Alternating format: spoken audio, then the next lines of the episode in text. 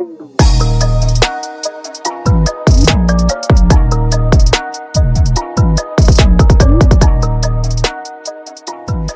back to Mama Mystery. I am your host, Kelly, and today I am by myself to deliver to you an update on the Delphi murders.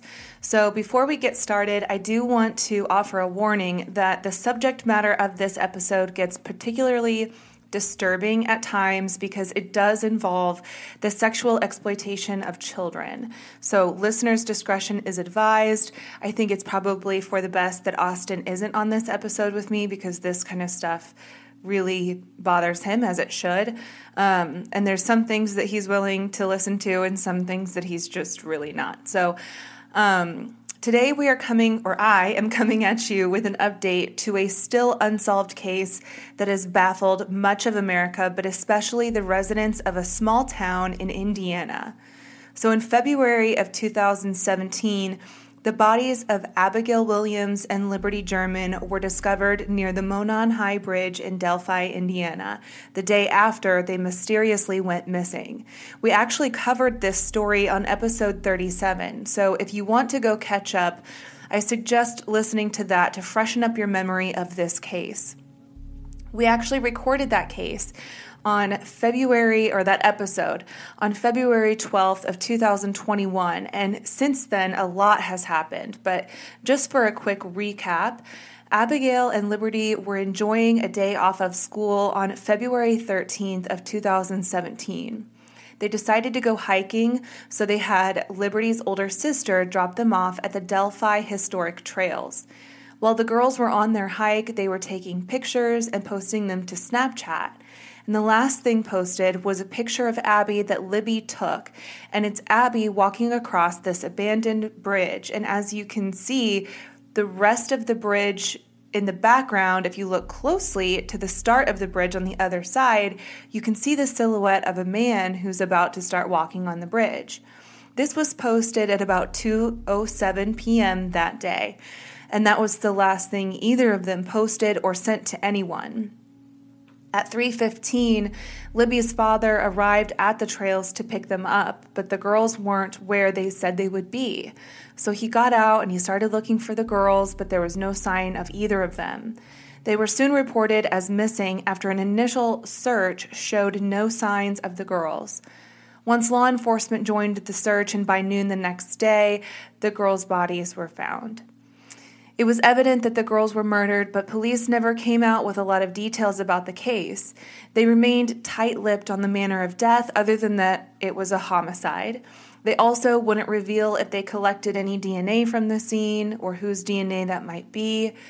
If they did, Although, in an attempt to maintain the integrity of the case, this allowed for a lot of people in town and on social media to use their own imagination and start rumors about what they believed happened to the girls. Some of Liberty's own family was even accused of having something to do with this, which her sister Kelsey has publicly and vehemently denied. One thing they did release, however, was a short clip from a video that was found on Liberty's phone. So, as this man was walking towards them on the bridge, Liberty had the peace of mind or the frame of mind to open up her camera on her phone and take a video.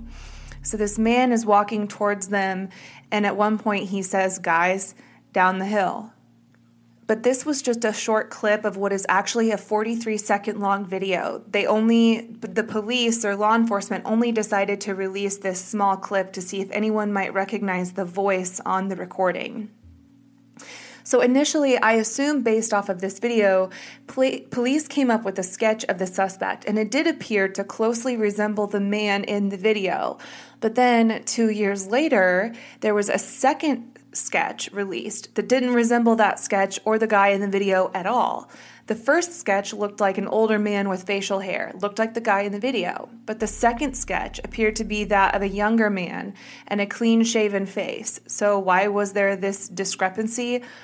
Well, apparently, this second sketch was actually drawn just a few days after the murder, but it just wasn't released to the public until two years later. This sketch was based on eyewitnesses who were in the area at the time of the murder. But despite having video footage, audio footage, and eyewitness testimony, police to this day have been unable to make an arrest for the murders of Abigail and Liberty. However, with some new developments in the case, they may be closer than ever to finally making an arrest. So let's rewind a little bit to December 6th of 2021. Police announced that they uncovered a fictitious social media account called Anthony underscore shots, and they were looking for information anyone might have regarding that account. If anyone communicated with that profile or just knew anything about it. The profile of Anthony Shots showcased a feed of a young guy appearing to be in his teens. He was very muscular, showing off his abs, and he was also advertising himself as a model. He boasted that he was really wealthy and owned these sports cars. But behind the profile was no rich, muscle bound model, rather, quite the opposite. Kegan Kline was the creator of the fake Instagram profile. Kegan, who's 27, morbidly obese and slovenly, very unattractive, and listen, maybe I sound harsh, but you'll agree with me in a second once we get into this. He hid behind this account, pretending to be this young model to get girls to talk, to talk to him in hopes that they would send him inappropriate pictures. But in real life, Kegan bounced from job to job, couch to couch, living at one point in Vegas with a roommate and then moving back to Indiana to live with his dad, Tony. And police determined that the Anthony Shots profile was the last to communicate with Liberty before her death. So now let's rewind even further to February 25th of 2017, just a couple weeks after the murder. Police served a search warrant at Kegan and Tony Kline's home. The probable cause affidavit was heavily redacted, so the cause for the search warrant is still unknown. But I can comfortably assume that it was probably related to the Delphi case. But let me just be clear that is just an assumption. During this search warrant, local and state police and the FBI took multiple devices from the home, including Kegan and Tony's cell phones and computers. There was an iPhone 4 that was registered to Kegan Kline. There was also a Samsung Galaxy S4 and an iPhone 3. And we'll discuss this more in detail in a moment, but on these devices that were registered to Kegan, de- detectives eventually found disturbing evidence of child sexual abuse material of kids as young as three years old. So, if that tells you what kind of piece of garbage we are dealing with, all sympathy or benefit of doubt has completely vanished, at least on my end. This guy is a piece of actual shit. But before they found that content, the day of the execution of the search warrant, they brought Kegan in for questioning where they had him take a polygraph test regarding another case that, of course, was redacted in the affidavit, but I just assume, keyword is assume, that it was possibly about Delphi. Could be wrong though, doubt I am, but whatever. He also told law enforcement that his main cell phone was actually an iPhone 5C, but that he couldn't find it and didn't know where it was when they were performing the search. So they told Kegan to find the phone and turn it in as soon as possible. And after the interview and the polygraph, he was taken back home around 7:30 that evening. After Kegan was dropped off that evening, Kegan found that iPhone 5C, but it wasn't until two days later that Kegan called the detectives to tell them that he found the phone, and then they didn't come get it from him until three days after that. But once they went through the phone, they found that a lot of the apps, of course, had been deleted from the phone. So they run digital forensics on the phone and they find a lot of information because the thing is, you can delete stuff from your phone, but that doesn't mean that it's untraceable or gone forever, or at least it doesn't always mean that. But detectives discovered that on the 25th, the day of the search warrant, about two hours after Kegan was dropped off at home, he started deleting apps like Snapchat, Meet Me, and Instagram off his phone. Then he re downloaded them just to uninstall them again. I don't know if he was just downloading them again to make sure everything was erased, But either way, he uninstalled them again. And then he also erased all of his Safari search history. Sounds sus. And the thing is, he found it two hours after they dropped him off at home, but he didn't call them until two days later. That gave him ample time to try and delete or do a hard reset or whatever he needed to do on the phone, even though they told him to call as soon as possible once he found the phone. Now, for whatever reason, Kegan was never arrested after this, and I don't understand how or why, considering they had his phones with this horrible graphic content of children on them. But it wasn't until several years later, in August of 2020, that he was finally charged with 30 felonies in Miami County, Indiana, including possession of child pornography and child exploitation. And since then, he has been locked up in the Miami County Jail. Then on August 19th of 2020, Kegan Kline was arrested and sat down with two investigators to go over the charges against him. This interview was recorded and the transcript was accidentally made available on the internet before the mistake was discovered and it was taken down. But a podcast called The Murder Sheet obtained a copy of this transcript before it was taken down, and they have episodes dedicated to this interview specifically. And they read the entire script of this interview with sensitive names redacted.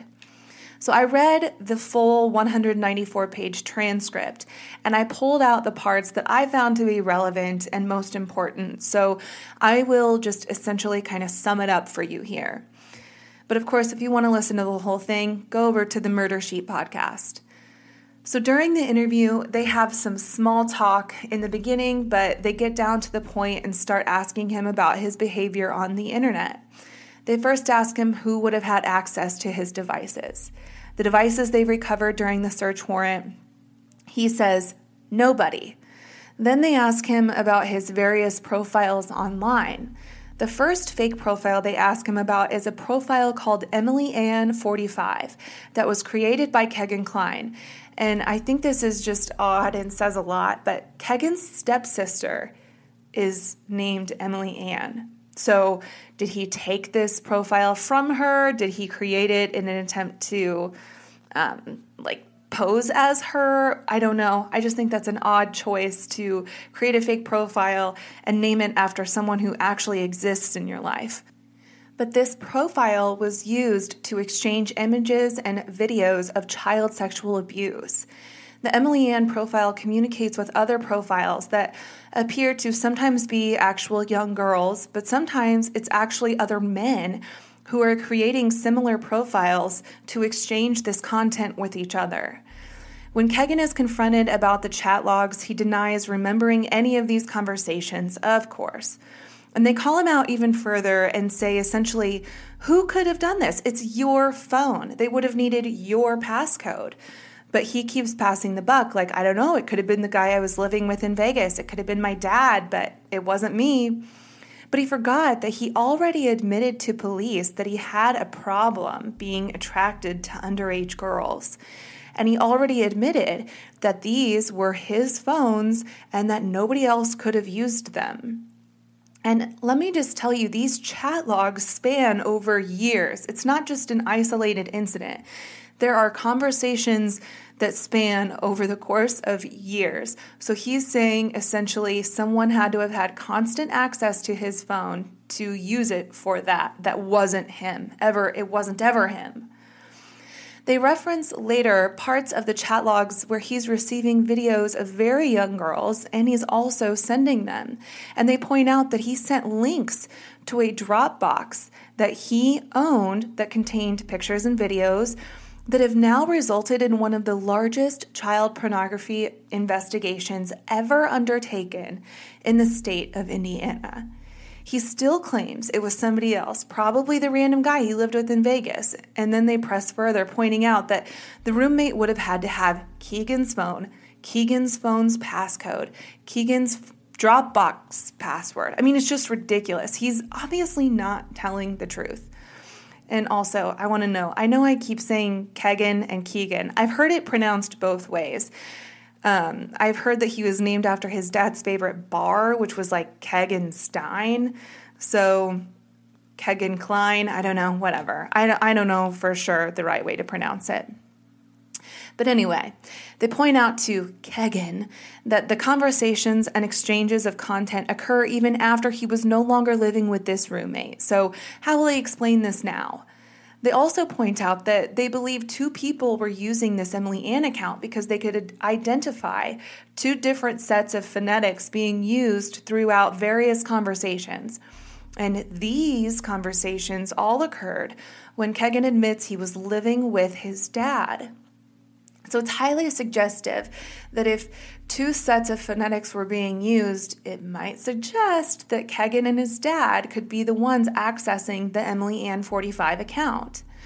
So, Kegan's father is Tony Kline, and we'll come back to him in a moment because he is a very significant character here.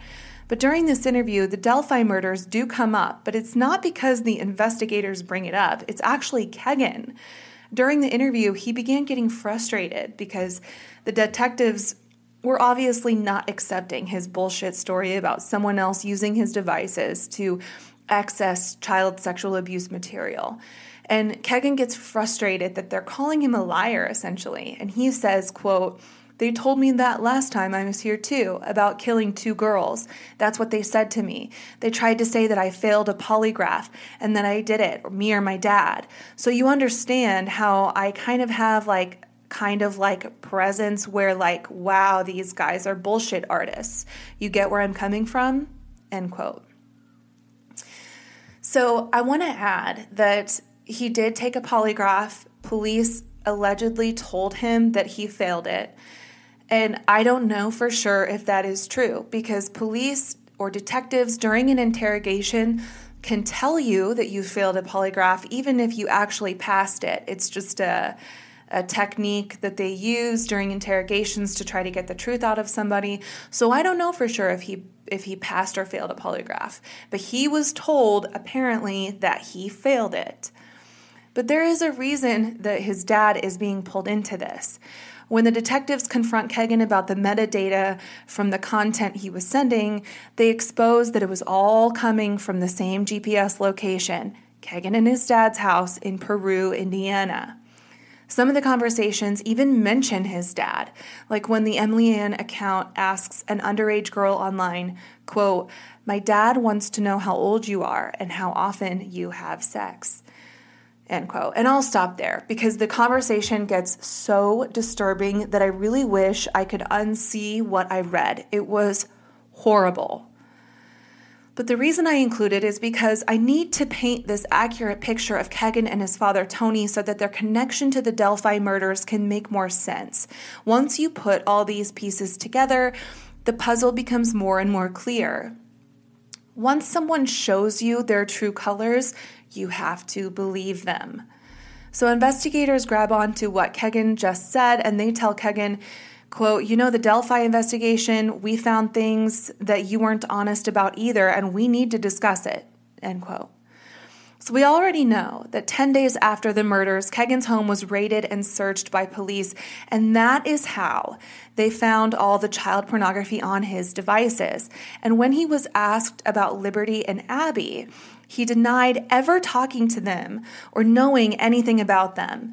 And then, when confronted with the fact that they have evidence linking him to the girls, he changed his story and said he talked to Liberty a little bit, but ended up blocking her early on because he found her to be annoying. That's what he said.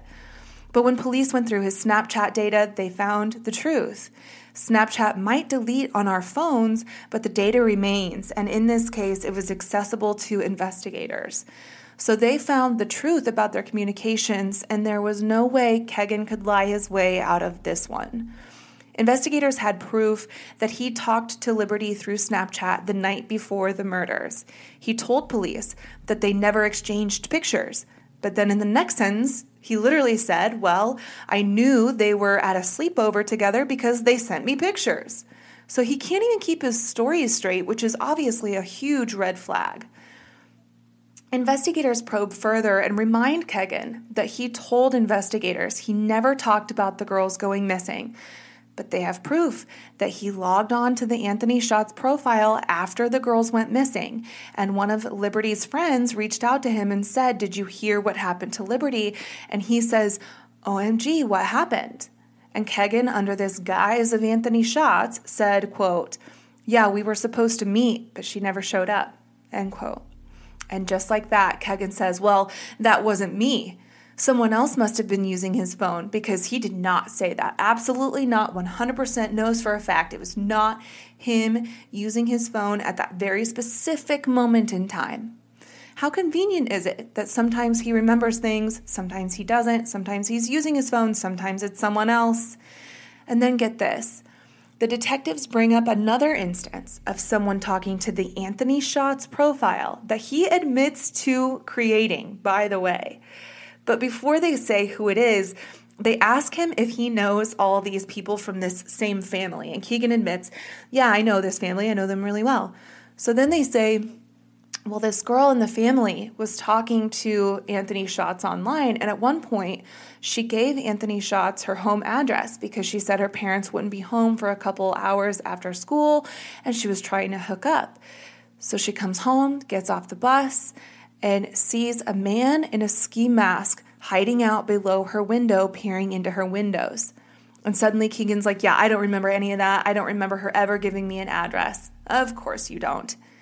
It's just interesting, though, that he remembers some things, but not others, and it's only the incriminating things that he doesn't remember. Detectives point out that he tried erasing his search history on one of his phones from February 10th to the 15th, the perfect window two days before and two days after the murders. He also deleted the Instagram and Snapchat apps from his phone, two apps that he used to communicate with Liberty. On his other phone, he was searching constantly about the Delphi murders, reading up on every single article as it was going on, before he was ever even approached by police. And after he took his polygraph and gave investigators a sample of his DNA, he came home and searched, quote, How long does DNA last? End quote. He was obsessed with this case, but he tried to play it off to detectives like, yeah, I was just interested because it's near where I live, that's all. But police also point out that Kegan Googled the address to a marathon gas station on the day of the murders, and this gas station was only three miles away from the Monon Bridge. This could be a reach, but is it possible that he Googled that gas station as a reference point to go to the Monon Bridge? Like maybe the girls told him to meet him there, but gave him directions based on the location of the gas station. The gas station cooperated with investigators by giving them their security camera footage, or at least the hard drive that would have contained it, but unfortunately, the footage wasn't available and it was lost. So we have no proof if Kegan was ever at the gas station that day. The interview eventually has to end, and Keegan is taken back to jail, and we're left to wonder what his involvement in this case could have been. What could his dad's involvement in the case could have been? Could the sketch of the younger man be a sketch of Keegan and the older looking sketch be his dad, or vice versa? Did they conspire to commit this crime together?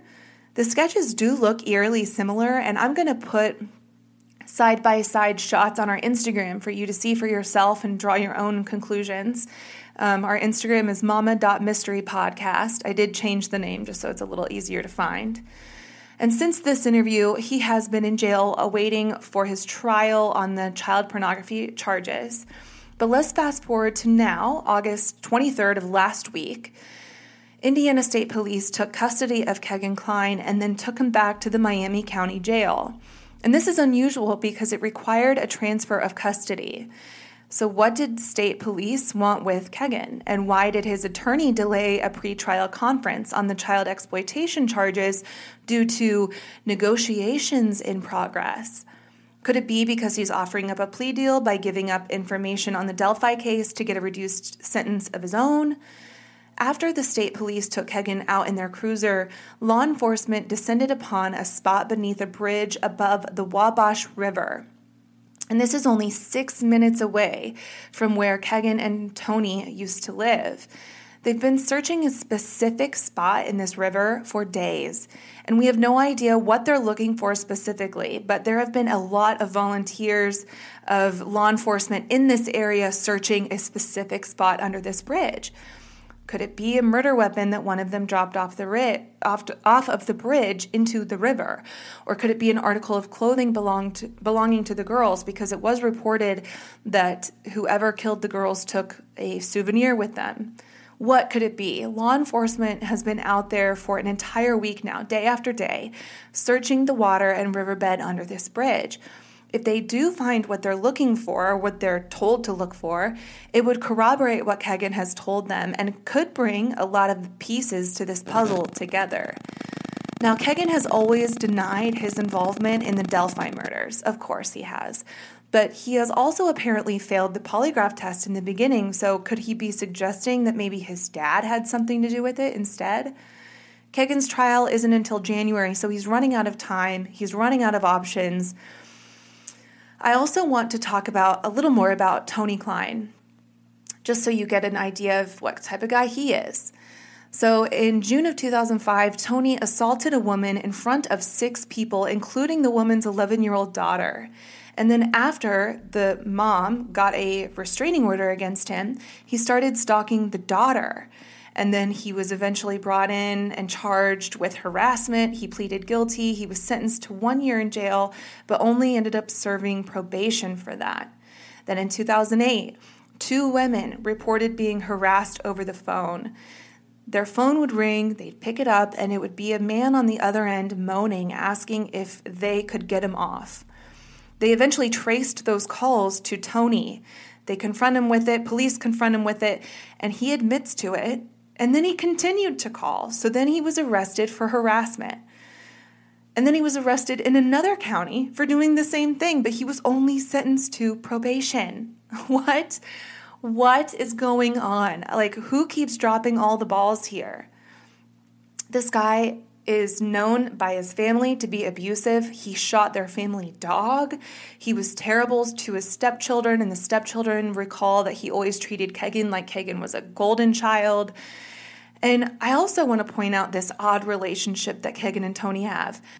After the murders, Kegan and Tony left for Vegas and they got back on the 25th. But while they were there, they planned to go to the Bunny Ranch and then decided it was too expensive.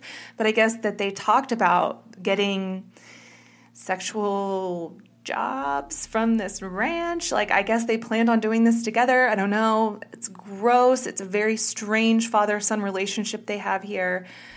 Um, but yesterday, the Murder Sheet posted an episode detailing a conversation that they had personally with Kegan Kline. So, the way they were able to do this is, I guess, at the jail where Kegan is currently being housed, they have this like chirping system. So it's kind of like you get to text inmates through this chirp system. You have to pay for the text messages in order to send and receive them. But of course, a lot of people are going on there and they're trying to talk to Kegan. And the Murder Sheet podcast was able to actually get in touch with him. However, Kagan is not interested really in getting his side of the story out. He's interested solely in money. He's very defensive when they talk to him, when they're asking him questions. He says, I'm not talking to you until you want to pay me because I've been screwed over in the past. And he talks a lot about just self pity. He's complaining about being hungry, even though he has gained a ton of weight while he is in jail. And I don't know, the whole thing, I listened to their back and forth on the Murder Sheet podcast. And I mean, the thing is, Kegan has proven to have a disjointed relationship with the truth. So even if they did waste the money to talk to him, which they didn't, they uh, I guess Kegan was demanding something like $400 for an, a one hour interview. But the Murder Sheet podcast did not go through with that because they wanted to keep their integrity as reporters. And they also just didn't think that Kegan would tell the truth anyway. So it would probably just be a huge waste. But I don't know. I just feel like if you were really innocent, wouldn't you speak to anyone who would listen for free just to get your side of the story out there? I don't know. But as this case continues to develop, I will keep you updated. Um, as of now, that's about all we have. So until next week, Thank you so much for listening. Next week, we will be back with a case on Kiely Rodni. It's a very highly publicized, recent ongoing investigation. It's been highly requested, so we are actually going to make that one a Patreon exclusive. So if you aren't already, go over to patreon.com slash mama mystery to become a Patreon. You'll get exclusive ad-free episodes, stickers every month, and discounts on our merchandise. So have a great week. Thanks for listening.